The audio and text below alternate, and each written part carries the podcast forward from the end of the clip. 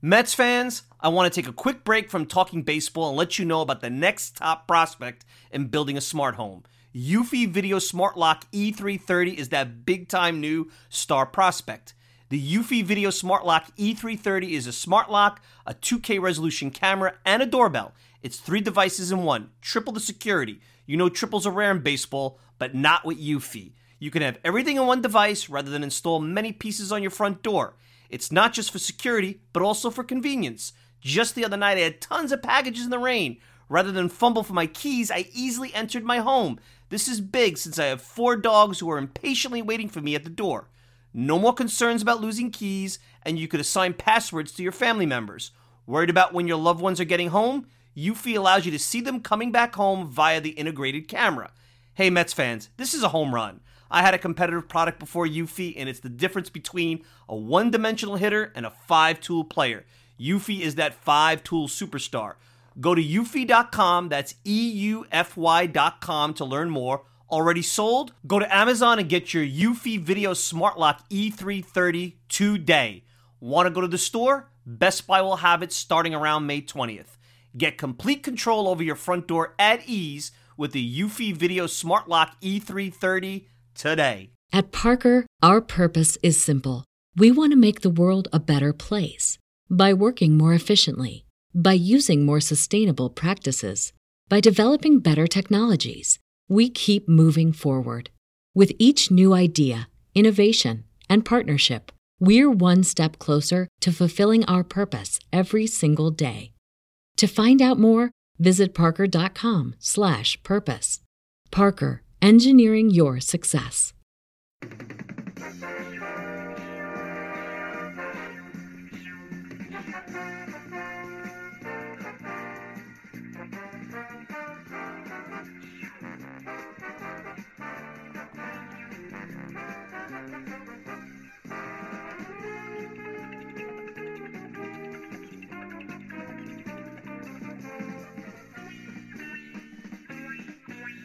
It's another edition of the Talking Mets podcast here on this Wednesday, July the 22nd, 2020. Of course, I'm your host, Mike Silva. You can check me out all the time at the TalkingMetsPodcast.com. Send me a tweet at Mike Silva Media, and you get the show on Apple Podcasts, Spotify, pretty much whatever podcasting service you desire. If you want to send me a note, send me a note at Mike Silva at TalkingMetsPodcast.com. No G, Mike Silva at talkingmetspodcast.com. Well, welcome in everybody, ready or not. Here we go. The 2020 season is oh about 48 hours away, and I come to you midweek because eh, it was weird. I'm looking at the schedule, and we usually do our little Sunday powwows and get-togethers and things like that. And uh, you know what? It's not going to be easy the first week of the season because I'm looking at the Mets schedule. They play on like a, a Sunday night and uh, it's a little bit weird also because uh, I look at uh, some of the start times. I mean, do we really need to start at seven thirty? Some of these games, do we need to start on a Friday at four o'clock? There's no fans in the stands, so oh, you know what? You're gonna love. This is gonna be very strange. And uh, look, uh, we'll start off there because um, no guests today. I just want to kind of set up the the season and and give you some of my thoughts going in the season. Uh, we have some ownership group stuff. I really haven't gotten into that and talked to you about that. I want to give you some quick thoughts about that uh, because that's also a big part of uh, what's going to hang over 2020 for the Mets and this team and the and the fans and whatnot. So, you know, as far as baseball, we had the first glimpse of what baseball is going to look like in terms of a broadcast, in terms of actually, you know, all this no fans in the stands, no contact, all the little things that we saw. And look, I hate everything. I hate the new rule about the 10th inning. I hate the three batter rule that was pre pandemic that was coming out. I hate that. We saw that come a little bit into play on Saturday night. And to be truthful, I watched more of the Saturday game than I watched the game at Yankee Stadium on Sunday. But you know, the no high fives, seeing people wear masks, which all right, whatever. I still don't believe in the first slump that uh, Clint Frazier is going to have a mask on the whole time. I also find it hard to believe that someone in uh, a hot, sunny afternoon game in August is going to have that mask on all day. And if they want to wear it, you know, they, they're basically wearing gaiters, which To me, the gator, if you're going to wear a mask, wear the gator. I, I got a bunch of gators for myself. I think that's how you pronounce it, gator. Yeah, right? Um, they look better. They're a little bit more fashionable. It doesn't look like uh, you're hospital orderly that wandered onto a baseball field and put a uniform on. So, you know, if you're going to stay safe and look somewhat uh, within flow of what you're doing, even better. So I, you know, maybe you'll start seeing. I'm, I'm sure you'll start seeing t- companies and whatnot uh, market these things. I mean, you go on Amazon, you see a bunch of this stuff out there. So I mean, fine, okay. Uh, I don't buy that it's going to be something they're going to wear during the at bat in the field as much as everybody thinks, but so be it. Uh, so the Zoom interviews as the media can't go down to the clubhouse. You know, nothing too crazy about that. I mean, what's the difference between a guy at a podium on Zoom and you sitting in the the uh, the first, second, third, fourth. I mean, it only goes about 10, 12 rows deep, you know, pre or post game. Not much, so that's not much different. It was a real baseball game.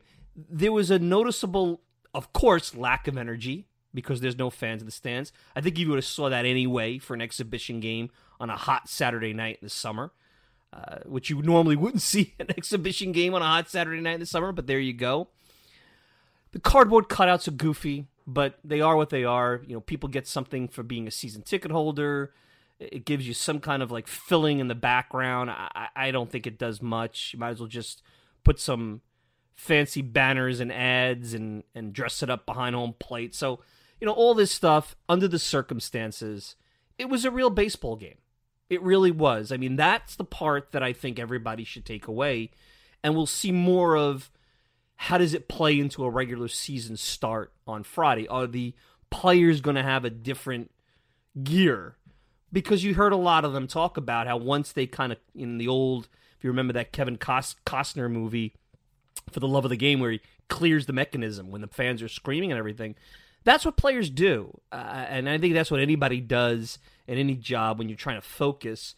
Uh, if you really you know know how to do that you clear your mechanism you focus on the task at hand and you could have people banging pots behind you you know a few feet away and you may not hear it. So um, you know to me it was nice to see that we have baseball back. Now the game wasn't really clean. It was ugly.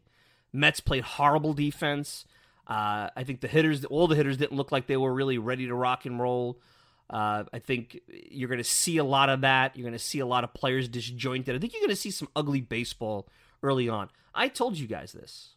You're going to see a lot of uh, what you which which you could read about in, in an old book, just balling, about the 1999 Knicks and that strike season, where the players very similarly were out majority of the year. They didn't start the NBA season until mid-season, which would have been almost the All Star break uh, for that sport. And uh, you saw a lot of uh, you know injuries, you know some ugly play, scoring was down it'll be interesting to see how that translates to baseball and statistically and what trends you will see. You are going to see and you're going to continue to see the media and and this is where, you know, some things really no matter what, some things never change. You're going to see the media really lecture us about masks and social distancing and police the players and you're already seeing uh you know, I saw the fist bumps, which I don't think there's anything wrong with that. The fist bumps. I think if you could be on a baseball field, you could fist bump somebody. And I know you guys, I've gotten plenty of feedback. You guys get mad when I when I make some of these statements, but I'm sorry. If you're on a baseball field, you could fist bump somebody. You know, I, I don't I don't I think this is a, a, absurdity. But but but that's not the main point. Uh, I know that the the media uh, is putting out there where baseball wants to model behavior for the regular uh, you know fan. Uh, all due respect, I want baseball coverage. I want the media to cover cover baseball. I want the players to play baseball. I don't want their social commentary. I don't want them to tell me how to be safe. I don't need them to tell me to wear a mask. You listening, me, everybody, we can take care of our families. We can do what we have to do to stay healthy, to stay safe. We're adults. I've been on the earth for 43 years. Hopefully, I'll be at least another 43 years on this earth. Maybe some of you want less listening. Who knows? A little seriousness. Um, I just want to watch baseball. And that's what this is all about. I want to watch baseball and I want to get to baseball. And that's where when you think even after a pandemic, you know, the media coverage will be, you know, it will be different. Some things never change. Some things never change with the fans. Some things never change with the media. And as we head into the start of the 2020 season, a season where I think whether you are talking about it at this point on July 22nd, uh, or you talked about it in late March when we thought the season was going to start as normal, the general fan base freaks out way too quick and worries about too many things off the bat that they shouldn't. And the media looks for topics to hammer away.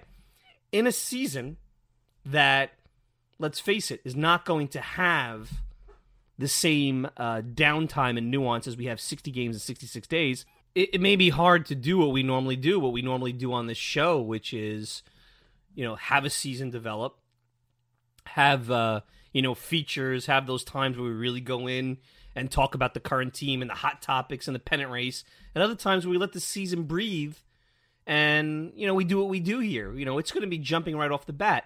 But the media didn't wait to jump right off the bat and jump into the, you know, let's hit the panic button, whether whether it be Jacob DeGrom and Jacob DeGrom's, you know, scare, which, you know, tightness in the back and precaution wasn't really a scare. That was kind of silly last week.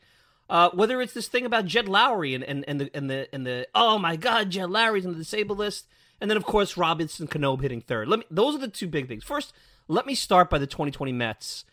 Uh, the 2020 Mets will not have their season decided by Jed Lowrie being on the field. Period. They moved on from him ages ago. He would have been a nice piece to have as a backup. He would have been a nice depth piece. He may have surprised people. And if he was healthy, because he was a very good hitter when they acquired him, and that's what a lot of people forget. This is pro- totally unnecessary in context of the 2020 Mets. We know that. Totally unnecessary.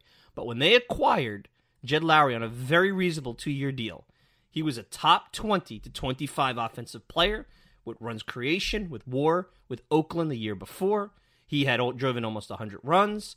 He had the potential to play a couple of positions. He was a hedge against Jeff McNeil, who only had really a healthy minor league season and eight weeks ish of major league success. So in the past, you would have criticized the Mets for trying to go and be overly optimistic about a player like McNeil, who did not have a very high prospect status, was a little bit older coming in, and had some success. You would say, well, why are they get banking on that being the norm?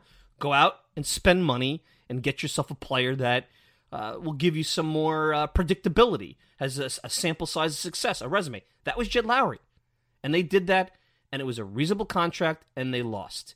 Any other GM makes that move, nobody says anything. The fact that that was a, a, CAA client, then Wagner had a relationship, which his first few months on the job, invaluable being able to pull in from those relationships, became a big deal, and somehow has become an uh, an indictment on his GM tenure. It's you know Jed Lowrie and Kelenic, Jed Lowrie and Kelenic go back and forth, back and forth. Who cares? Doesn't matter anymore. And of course, Kelenic goes into the second thing, which is Robinson Cano. I understand Cano and the fans getting upset because when you look at it, Cano is going to be that player that is at most risk for struggling in this season. He really is. He's a veteran. His routine's been upset. He's a little bit older. Any kind of veteran hitter, you hear Keith Hernandez talk about this all the time in the broadcast. The season is so long that you have to kind of feel your way at times into it. You can't panic when you go two for 27 or you start the season one for 16. You can't panic. But seasons don't end June 1st, which is essentially what this season, when it ends, it would be like ending the season right around Memorial Day, around June 1st. So they're not going to have that kind of luxury. And Cano is going to be the guy that, because of the prospect they gave up, and I always say this because he's a former Yankee, and I said this if you go all the way back to when this first this trade came down, I talked about how important it is for former Yankees to come over and play well right away. Because Mets fans don't tolerate former Yankees not performing when they come over to the Mets like former Yankees, like they did with the Yankees. And they have less tolerance for this player not to perform like he is because they gave up Mickey Mantle, Jared Kelenic. Forget the fact that they have a pretty loaded outfield with J.D. Davis and Conforto and Nimmo, who all are very good offensive players.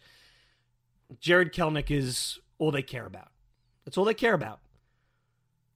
So Cano's not going to have the luxury to go in and feel his way through. Forget the fact that nobody talks about when you say, okay, why is he batting 30? He had a horrible year. It was one of the worst years of his career. Well, he had a pretty good second half. He had nine home runs, 880 OPS. He pretty much, if you look at the numbers, go to baseball reference, he looked like Cano in the second half. He looked like Cano. Um, now, he had the hamstring injury, and I think that took away a little bit from his momentum. But to me, Robinson Cano, post All Star break, was pretty much the offensive player that you you were looking for. Yeah, the four threes, the lazy ground balls to second drive you nuts. I know his energy level is not what you want. I, I think he's doomed to fail because of those two things. Because of Kelenic, even though Kelenic is more connected to the Diaz. No, he's not. He is connected to the Diaz part of the uh, the trade and uh, the Yankee component. I think Cano will never be accepted over here unless he, for the rest of his tenure, or at least has a period where he plays like the Cano in his prime. S- ramping it up, shutting it down. This is just going to be the new routine that these guys have to uh, to to to play with, and Cano is going to be one of those guys. But I know that that's not the lineup, and that was the criticism. Well, how can they bat? Uh, you know, uh, Cano uh, third. Uh, look at Luis Rojas. Uh, the the front office is writing the lineup. You know, they this is ridiculous. Well, hold on a second. Couple things. First of all, last I looked, it was exhibition games, so they're playing things around, trying to get people at bats. Batting someone number three versus batting them six, seven, eight, nine, good chance they'll get more at bats. That's simple math. You guys are smart. Number two, are you surprised the front office is writing the lineup? Didn't we talk about this ad nauseum throughout the winter when they were going through the managerial search? Haven't I said I'm a guy who believes that managers have their own little uh, uh, situation in the dugout. Once the game card is is handed over and you hire the manager, that if they could get their data, they could get their support for the front office. It should be their decision. I'm the guy that's all for that, but that's not sports today. It's about collaboration with the front office. Read if you're a Knicks fan. Read as they go through the coaching search what that front office, Leon Rose, another former agent, what they're looking for. Collaboration.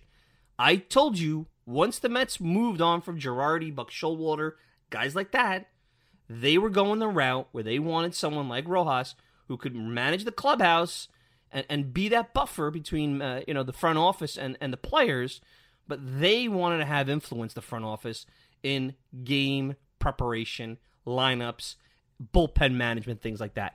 That's what's going on across baseball. That's going on across town with the Yankees. That's going on everywhere. So if Brodie Van Wagenen says bat Cano third, here's what I promise you. It has nothing to do that he's his former agent. He doesn't get paid on that anymore. He got paid on that. He could tell Robinson Cano to jump into the Atlantic Ocean. He can't get his commission back. So remember that. It's because either they're trying to maximize what they can get out of him mentally by putting the guy in a position where he's used to, or they feel in order to get you know him where he needs to be. He needs as many at bats as possible. Now I know what you're saying. You're here to win. Every game is like the seventh game of the World Series. Well, it is and it isn't. I mean, I don't know if Cano batting third or Cano batting sixth is going to be the determining factor. It's a little bit more of a determining factor in the 2020 Mets than it is Jed Lowrie. But no, Jed Lowrie could never, and he probably won't, play another game or get another at bat as a Met, and that's not going to be any one win or one less loss for this team. So just remember, there's a lot more to this than a couple exhibition games. If he struggles and 10 days in, 12 games in, he's hitting 162, I don't think he's going to be batting third. Personally, I think Brandon Nimmo as a leadoff hitter is one of the um, perfect spots for him. Just because he batted lower in the lineup on uh, sun, you know Sunday doesn't mean that's where they want him. They're trying to get guys as many at bats as possible. These were exhibition games. My see with the lineup, the Mets have an elite offense, and that's going to be what drives, in my opinion, this team in 2020. And it's probably going to be more of an offensive centric team going forward because there's more predictability in paying for and keeping in prime, young, high upside offensive players like Alonso, McNeil, Conforto. You guys get the drift.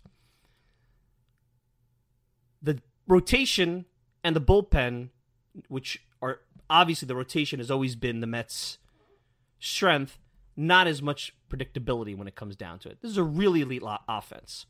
I think Nimmo first, McNeil second, and then some combination of Alonso and Cespedes three four if Cespedes is healthy. You got J.D. Davis you could put in the middle of the lineup. Towards the bottom, maybe you put now with the DH Rosario uh, in the number nine hole, almost like a second leadoff hitter, get that speed going with him and uh, and Brandon Nimmo, nine one. Uh, you know, depending on Wilson Ramos versus Rene Rivera versus Nido, you know, those would be you know as high as five six down to you know eight nine and things like that. It's a pretty deep lineup. You got power, you got on base. That's what the foundation is going to be. Cano to me at this point in his career, similar to guys like Don Mattingly, similar to how they wanted to move at times as he became less the player that he was. They want to move David Wright down in the lineup. Remember, David Wright, when he came up, tried to move him. They didn't put him number in the middle of the order right away. Willie Randolph batted him like six, seven, eight at times before he really wanted to put him. We had to move Piazza down in the lineup. These are things that happen gradually, whether it's 162 games or a 60 game season. And you, you got to let them manage this. They know better. And I promise you, Mets lineup is not going to be shoving Robinson Cano if Robinson Cano is hitting 150, 200, 210 in the three hole the whole year just because he's Brodie Van Wagenen, a former client. He's not. So, so that's that. I think it's easy to get upset and angry because he's a former Yankee, because of Kelenic. We got to move on from that. Now, what do you guys uh, think of the season coming up? We're like I said a million times, we're not going to know.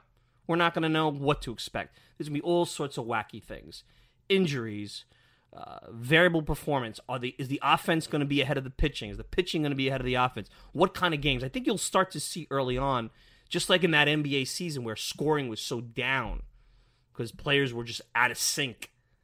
You know, will scoring be up because pitchers are so behind? Will hitters be behind the pitchers? Whereas was it easier to stay on top of your game as a pitcher during the pandemic? We don't know.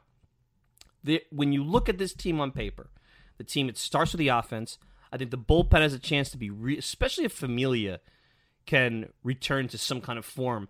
Familia in those, you know, seventh inning, sixth inning, getting out of some jams, like having a closer. I mean, you could literally have a closer in the sixth or seventh inning, eighth inning, from the sixth inning on, whether it's Familia, Lugo, Betances, and then you have Diaz, you have a closer or someone who has closed in some capacity coming into the ball game.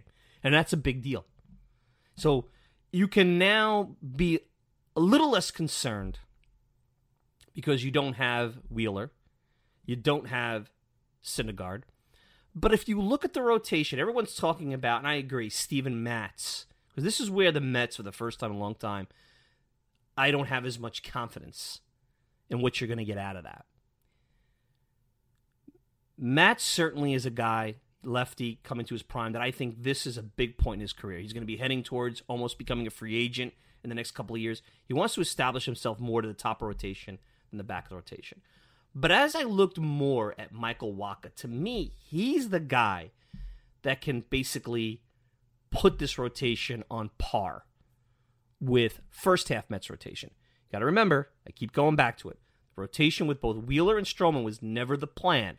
Stroman was always, and anybody will tell you that who's in the game, that was connected with the game, the replacement for Wheeler because they had concerns about committing to him long term. So that rotation that was a lot better in the second half because you had four out of five in the top 25 in terms of uh, results. Those are the kind of pitchers. Those guys that could be four of the top 25, 30 in all baseball at times. You're only going to have, the only plan was to have three, and now you have two because of the fact that Syndergaard is out for the year. But when you dive into Syndergaard last year, he wasn't really good outside of maybe one stretch in July into August. It was very much like the Wacha that gave the Cardinals results in 15, 16, 17, 18. And 2018 is not that far away. Wacha was significantly above league average that year. The issue was not necessarily about his performance. His issue was staying on the field, staying healthy, making starts. That's not as big of an issue in a 60 game season. You could probably cobble together your 8, 10, 12 starts out of a guy because let's face it, even the most injury prone, player the breakdowns don't always happen first week of the season. It's when you start to really get into those, you know, middle of June, July, dog days, when the season starts to get really and kick into gear, which is about 60, 70 games in, which is when this season ends. I think you could get something out of Wacha. I don't. I think Wacha is the key. Porcello's going to replace Vargas. He's probably a better version than Vargas because I think he could get and compete, get out and compete with better lineups. I'm not sure Vargas could always do that, even though he had a very good year last year. And I think he's, and I said I thought he would be more of a surprise than everybody thought. So when you look at this team, the the, the situation is the rotation is not as good as what it was in the second half. I think it has a chance to be just as good as it was in the first half. The offense could be significantly better.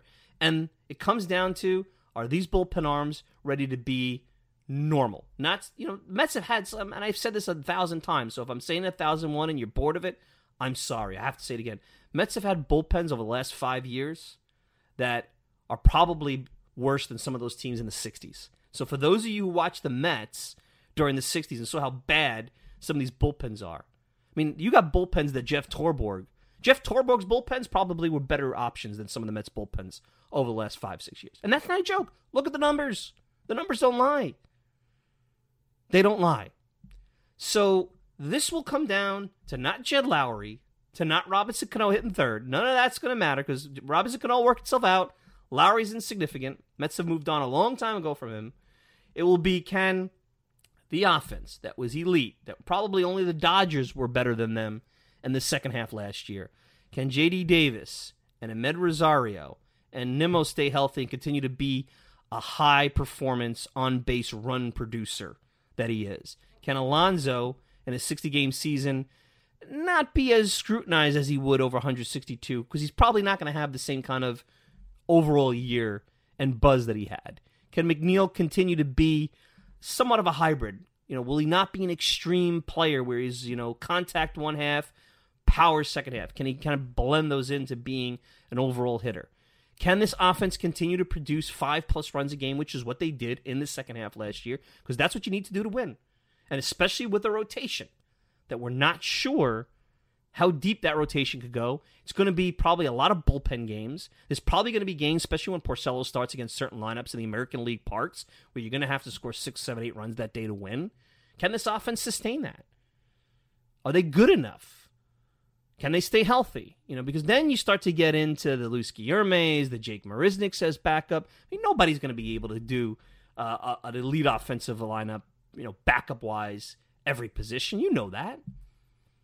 So that's what this season's going to be about. Is this lineup being the fuel, being the centerpiece, and then the uh, rotation and the bullpen supporting it? It never was like that. It was always the rotation and then the offense and the bullpen being the support. That's changing, and I don't think that's cha- coming back. I think that's what the foundation of this team is going forward. That gives you more certainty. That's a better investment for your dollars because offensive players are more certain to be a long standing uh, contributor, more production going forward. You saw all the issues we've had with Syndergaard, Wheeler with his injuries, Matt Harvey. I could go on and on. Jacob DeGrom, so far, that contract hasn't been a problem. But Jacob DeGrom and those contracts and those long term contracts are the exception, not the rule. They have some big decisions to make. And, and, and that's what I don't envy Brodie Van Wagenen. Because a lot of what happens this year, like I said, I'm not sold on it feeling the same winning in a 60 game season. You're going to have to make decisions to put together a team to compete and win in a normal 162 game season. That we hope 2021 and beyond will go back to those kind of normal seasons. And you got to be careful about what decisions you make based on the results of this year, good, bad, or indifferent. So that's really what I'm looking at as we go into Friday, 4 o'clock, opening day for the Mets, Atlanta Braves, Citi Field.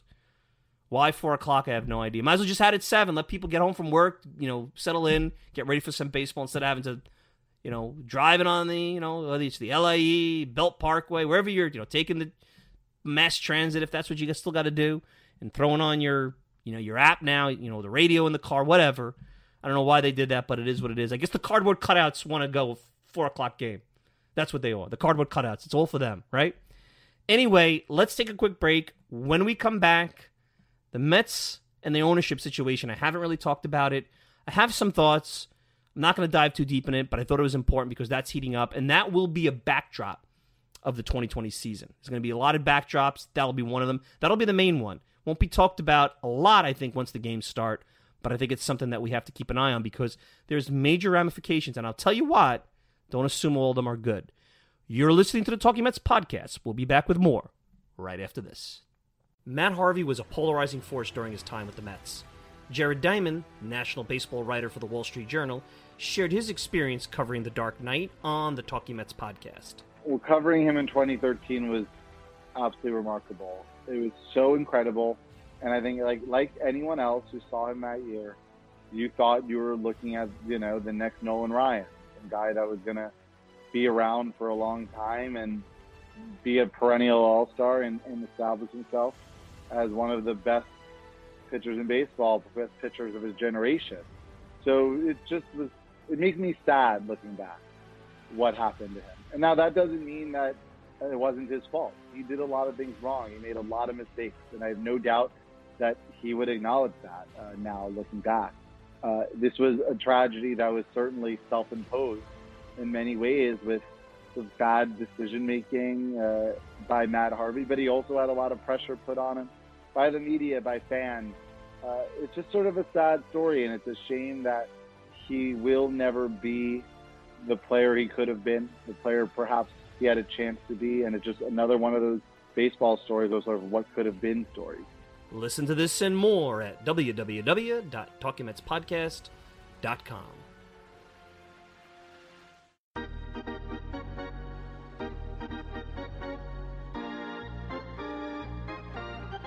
All right, we're back. It took me a little bit to get into gear this morning. I guess maybe early morning. I usually do these as soon as I wake up, you know, start the day off doing these podcasts. Maybe the crust and the frog in my throat. I, I struggle a little bit through those first. I'm honest with you guys. I struggle a little bit through those first, you know, 25 minutes or so monologue. So feel a little bit better. Um, again, no guests today. We're going to just have good old me as we prepare for the 2020 season, ready or not here we go. And, uh, you know, you heard what I had to say. It's about the Mets offense. It's about establishing this offense as uh, a threat going forward, as having core offensive, young, in prime, high upside offensive players. And then the other two as- aspects of the organization, the other two facets, the pitching, the starting pitching, the bullpen, they'll they'll be surrounding that and supporting them. And, and that's where it's at. And it's not about Lowrie. It's not about Cano, uh, despite the fact that that's what you're reading a lot about in the papers as we go uh, towards Friday and opening day at 4 p.m. on Friday.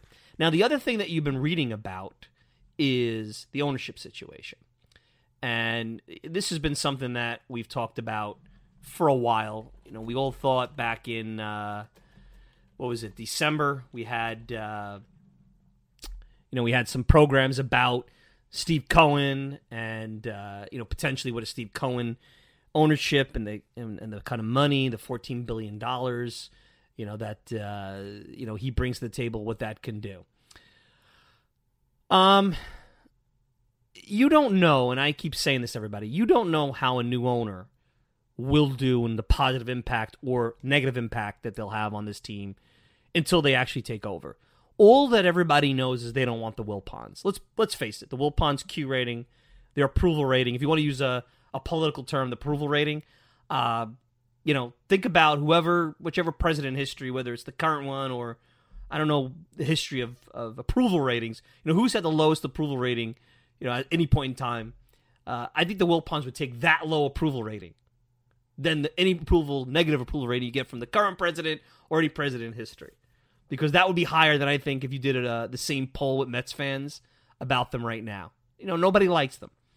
But I do know whether it be the Harris Group down in Philadelphia, A Rod and his band of investors, Steve Cohen, you don't know what someone's going to do until they come in and they start the process of owning the team.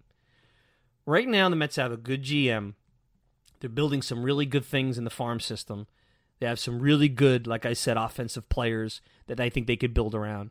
And I think that the rotation and the bullpen and other aspects, depth and what have you, are going to require an investment that this current ownership group doesn't have the cash flow for. So ownership change is going to be about cash flow. I don't care, you know, I read the Daily News op-ed by the senator, you know, all about how bad of a guy Steve Cohen is because of insider trading. And from what I understand, uh, if you watch Billions, the sh- you know the Showtime uh, series, Bobby Axelrod is loosely based on Steve Cohen. I mean, Steve Cohen being a hard charging, you know, play in the gray area of the rules, hedge fund financial guy from Wall Street. That's not, you know, he's not the only guy like that. You know, that's a that's a Shark Tank. And if you get in there, you got to be ready to play with the sharks. I mean, right, wrong, or indifferent. What you guys like about Cohen is money. Who wouldn't like $14 billion and that kind of foundation being invested into a baseball team? I laugh that there are people that have the audacity to say they're concerned about him coming in and, and not playing by the rules and, and spending too much.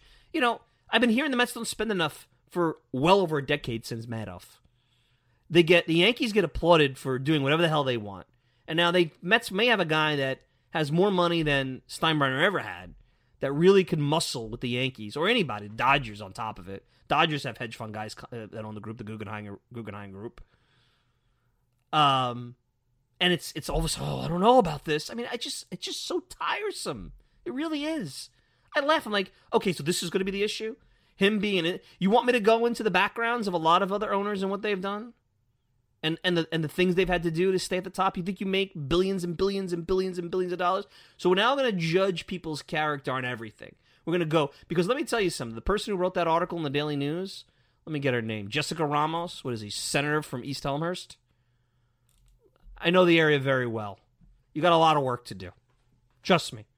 Anybody who's politician in that area, you got a lot of work to do. That's all I'm going to say.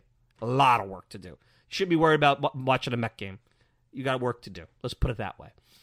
Um, so you know, let's put the judgment aside. A Rod's group. I'm sure if I go into the the guys from Philly, things like that, we will know from a standpoint of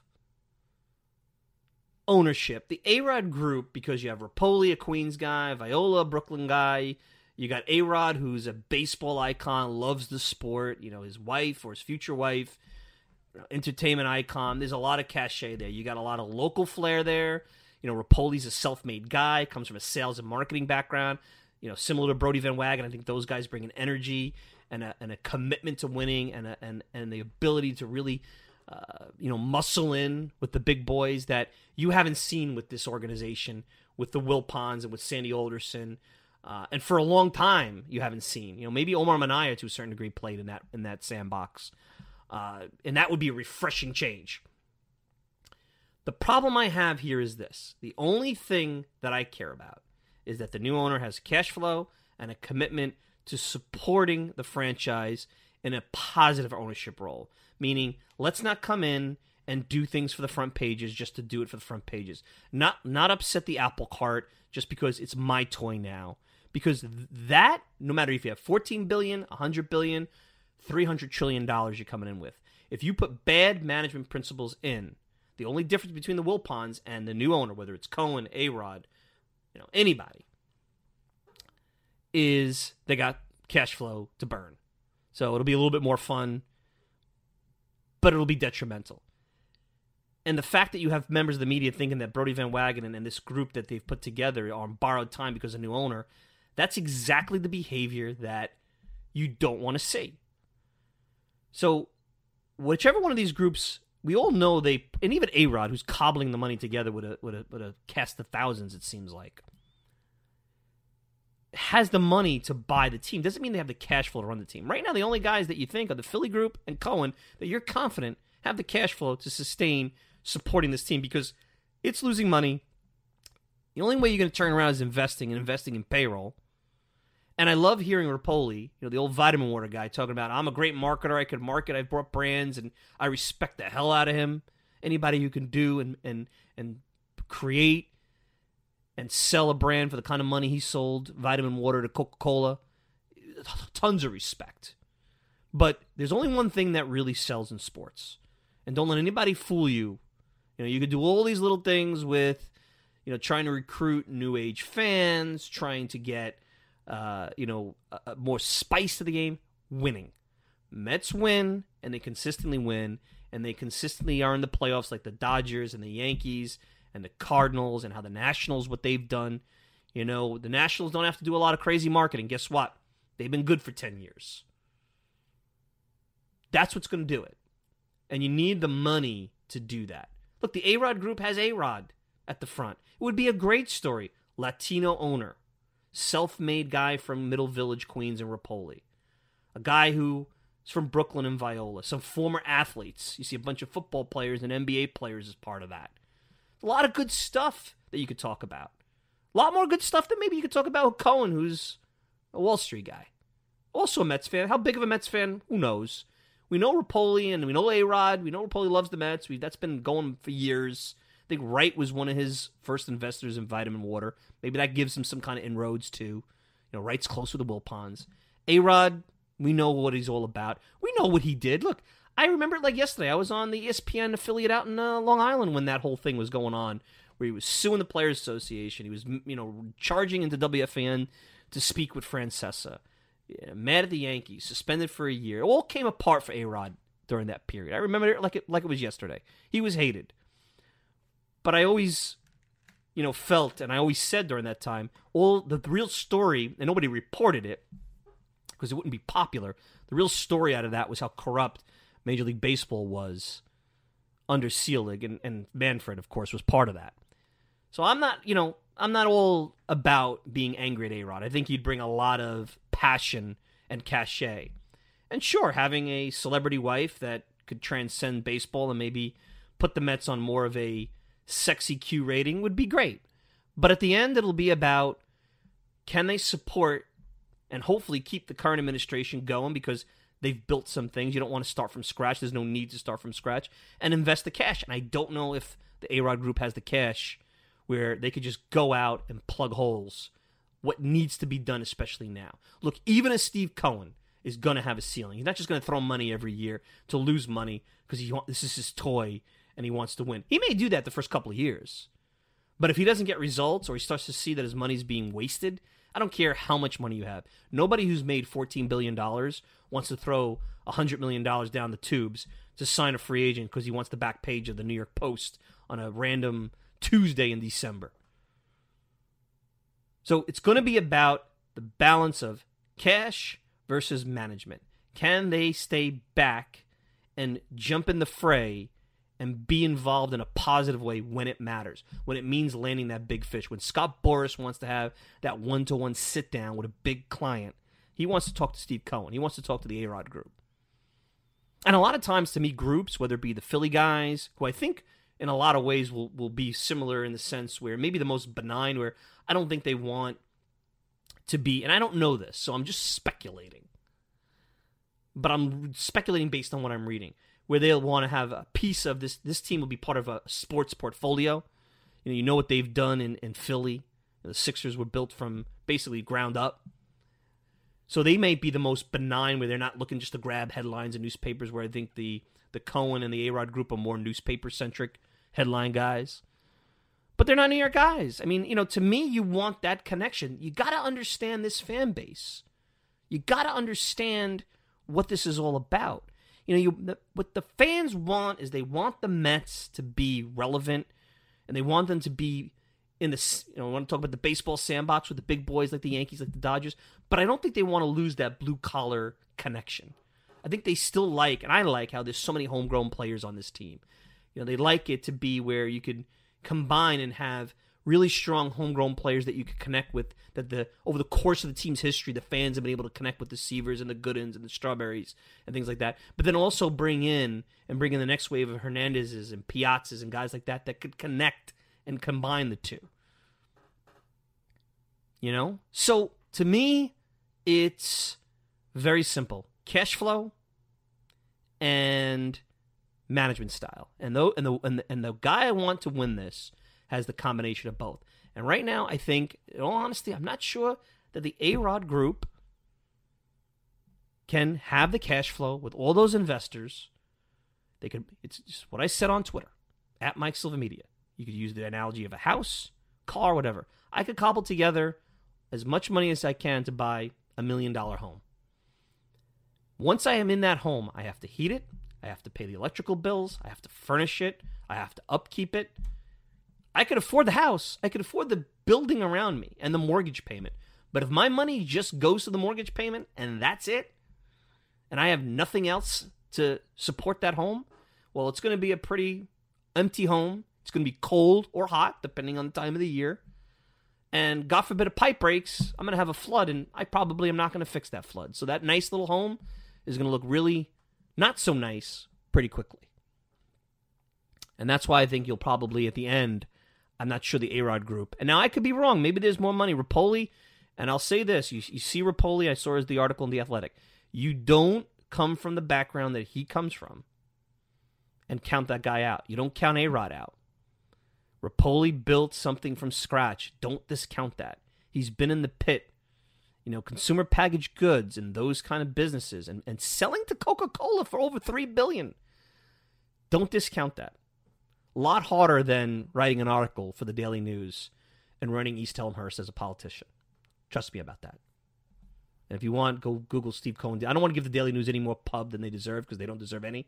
It's a terrible newspaper, but just remember that. So, so that's where we're at. That's my position. I want the best combination of cash flow and management style. This is not about. I don't want this to be about Steve Cohen. I know that guys like that they have an ego. They're going to make it about themselves. You don't get to be that way because of that. I don't want it to be about A Rod. I want the the right owner to come in to inject the life and continue to build on the aggressive, creative, you know, no limits thought process that this front office has. I really believe that. And I'm not just saying that because I'm trying to tell myself that. I believe that. I think you've seen that to date and a lot of the behaviors that this front office has displayed. You don't want to come in and upset this apple cart. It'll be disastrous. It'll be like putting the old saying lipstick on a pig. You're going to have as, the same results, just in a way different way. And guess what? The Wilpons might not look that bad at that point. I know you think that's crazy to say, but it could be worse. It could be worse with more money. You need the cash flow. They cannot survive. They cannot sustain this franchise. They have to go. We know that. That's been established for a while now.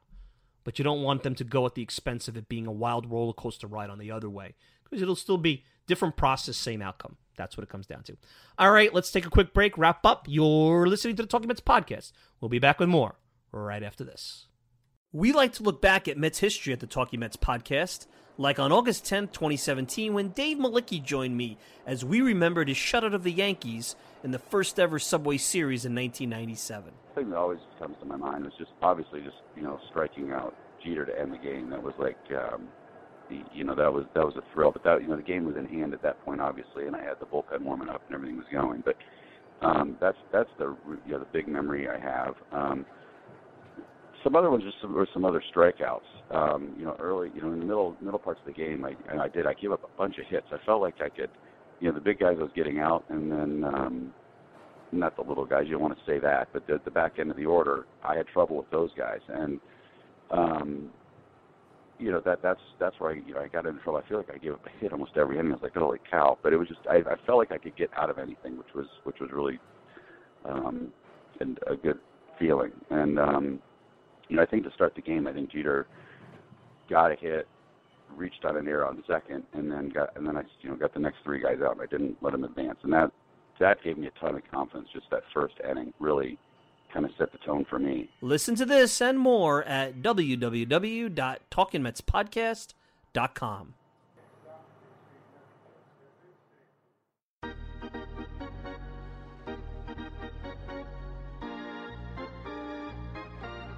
You know, I was thinking during the break how uh, my analogy about the home, home, and I should have said too that part of owning a home is if you have a really nice home and you come in and you wind up messing around with too many things, that nice home all of a sudden doesn't look so nice. Know, sometimes you could buy a home that has some good aspects to it. You don't buy a home and renovate the whole darn thing. Well, I I do understand too. You know, with that analogy, guy like Cohen comes in. There's going to be things he's going to want to do, and he has a right to do it. That doesn't mean you keep everything status quo. But the hope and the point is, like I said, cash flow paramount. That's what you need, and uh, you know, most importantly, can you be a plus, a positive plus because there is some good things going on here. But you know, the long and the short of it is, uh, you know, this Mets team, uh, you know, we're ready to go. I guess it's going to be weird watching no fans in the stands.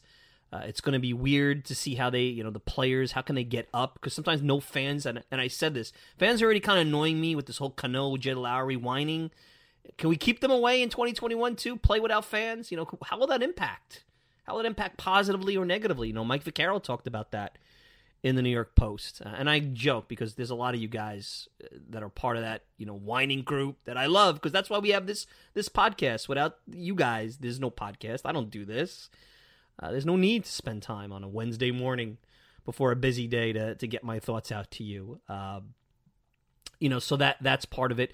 Ultimately, it will not be about Cano, like I said. It will not be about Lowrie. It'll be about how good these young in prime high upside offensive players perform. Can they get enough out of the rotation to be adequate with, you know, obviously DeGrom and Stroman anchoring it? And the bullpen, to me, that is going to be a very interesting because it could be very good. Uh, but I also know with uh, some of the arms that are in there, there's some miles on there. It could also be very disappointing. And finally, like I said, decisions have to be made. Brodie's got to make decisions going into the offseason because this isn't just about 2020. You got Stroman who's a free agent. You may have to lock up a guy like Matz. Uh, you know, do what do you need? You know, what offensive performances are real? What pitching performances are real? What are not? And that will be very interesting how we view the next 60 games because it's essentially Friday at 4 o'clock. Well, Thursday the season starts with the Nationals. Friday at, at four o'clock, uh, the Mets season starts and it ends in a, you know in, in, all essence it ends Memorial Day, which would have been a normal season, sixty day, games in, and you you know you're going to be playing you're going to be playing some games in uh, in Buffalo with the Blue Jays in a minor league park, so lighting is not as good. You know results are going to be very weird. Players are going to be stressed because of other things. You're going to have players being put on the coat. hopefully nobody, but there will look. Let's be realistic. There's going to be players that are going to go on the COVID injury list. You're going to have uh, teams that are compromised, so maybe there'll be you know series or periods where you get an easy part of the schedule because some some teams are having pitching problems. Again, we don't hope for that, but it's going to be really weird. And all I can say is this: it's not ideal. I still feel like it's lacking. I'm starting to get into it, and I know I told you this back probably a month ago when everything started to crack open here and had Kevin Kernan of the New York Post on our show. I keep telling you I'm not into it. I keep telling you it's not going to feel the same and I keep telling you that no matter what the Mets do, good, bad, or indifferent, that it's not going to matter to me. It's not one of those seasons where, as a fan, you want to go into your home office and put up the pennant above your, you know, wherever you put like whatever, you know, memorabilia that brings you back to your childhood. You put that up.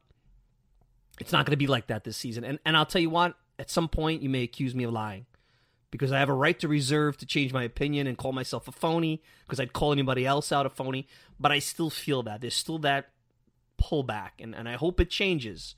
It has nothing to do with social distancing rules, has nothing to do with empty stadiums. It has to do with this is just so disjointed. It's the changing of the rules that would have happened anyway. They were dying to put this runner on second base in the tenth inning rule for a while. You knew it was coming. just this just was an excuse. There's so much there to it. So I hope I'm wrong, and I hope I could come to you in the next few weeks and say, you know, I was a phony. This is this is great. 60 game baseball. It's going to be a weird season. We'll look back at it differently. This will be 20 years from now. This will be a cool look back if we're still doing this show, God willingly and uh, we'll see where it needs to go. Hey, before I, I say goodbye, and, and, again, I want to thank everybody for tuning in, uh, and I'll give you kind of a little scheduling update. I want to thank, you know, I've been getting some really good uh, emails. And like I said, if you want to email me, Mike Silva at talkingmetspodcast.com. No G, Mike Silva at talkingmetspodcast.com.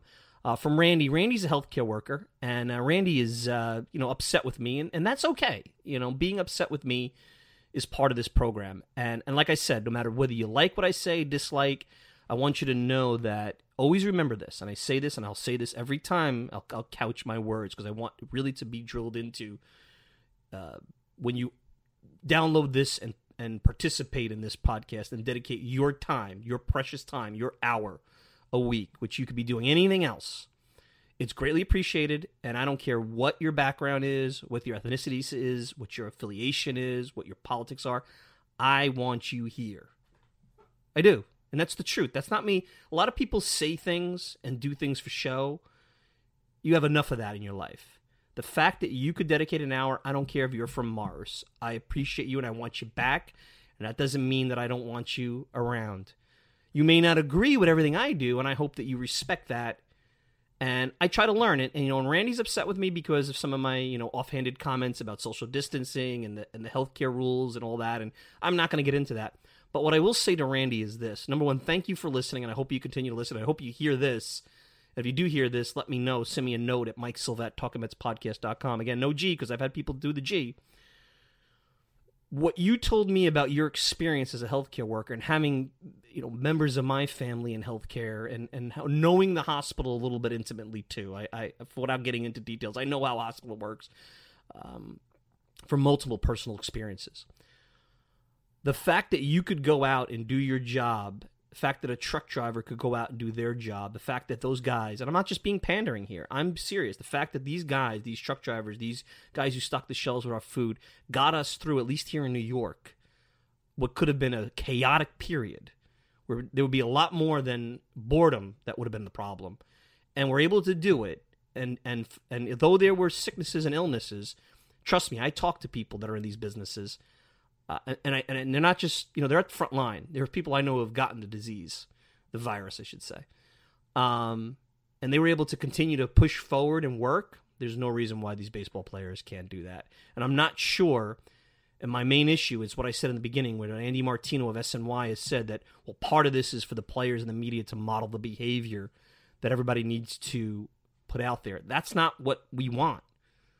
We want entertainment and we want normalcy and we want to get back. We want them to be safe. We want them to be safe with real stuff by cleaning the clubhouse, by providing sanitizers, um, by them not uh, going out and putting themselves in compromising positions. Um, you know, by them not doing the hygienic things that they should be doing. The the fist bump that's just politics, and that's my issue. There's good. I'm not dismissing any of the pr- principles and practices. There's good things that come from what the CDC and what healthcare workers are asking us to do, and there's silly things. And you have to balance both of them out, and that's all. But I appreciate you listening. You have a hell of a hard job. You've got people apparently that uh, depend on you. It sounds like you're in a management position, and I'll tell you what, that's a thankless job in and of itself. No matter if you're in healthcare or you know whatever industry.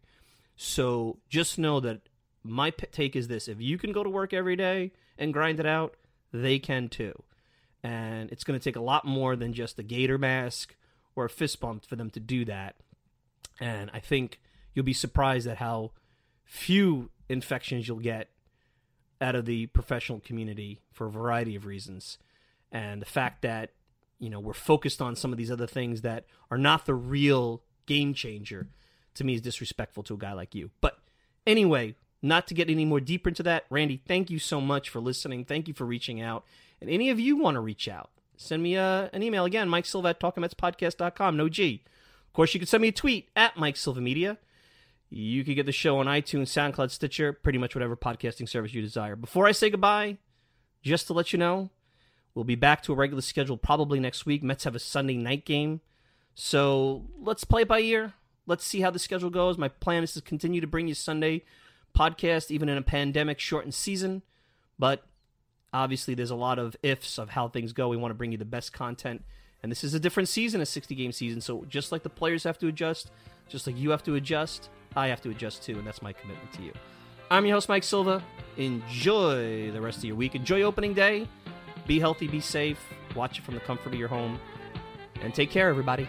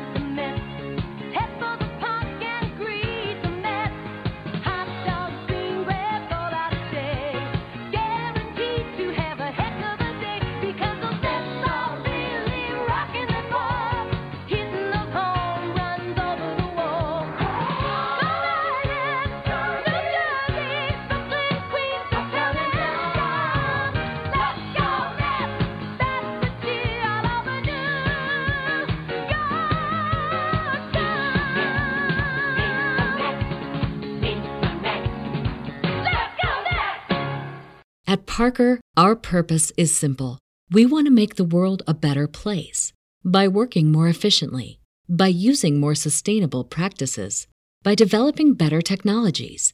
We keep moving forward. With each new idea, innovation, and partnership, we're one step closer to fulfilling our purpose every single day. To find out more, visit parker.com/purpose. Parker, engineering your success. Mike Rowe here with a few thoughts on my favorite sweatshirt. A classic zip up hoodie that used to be navy blue but has since faded to what the fashionistas call a distressed indigo. It's 13 years old, soft as a flannel bathrobe, and after a few hundred dirty jobs, demonstrably and undeniably indestructible. This is the kind of sweatshirt girlfriends like to permanently borrow, but I've held on to this one because I got it from American Giant.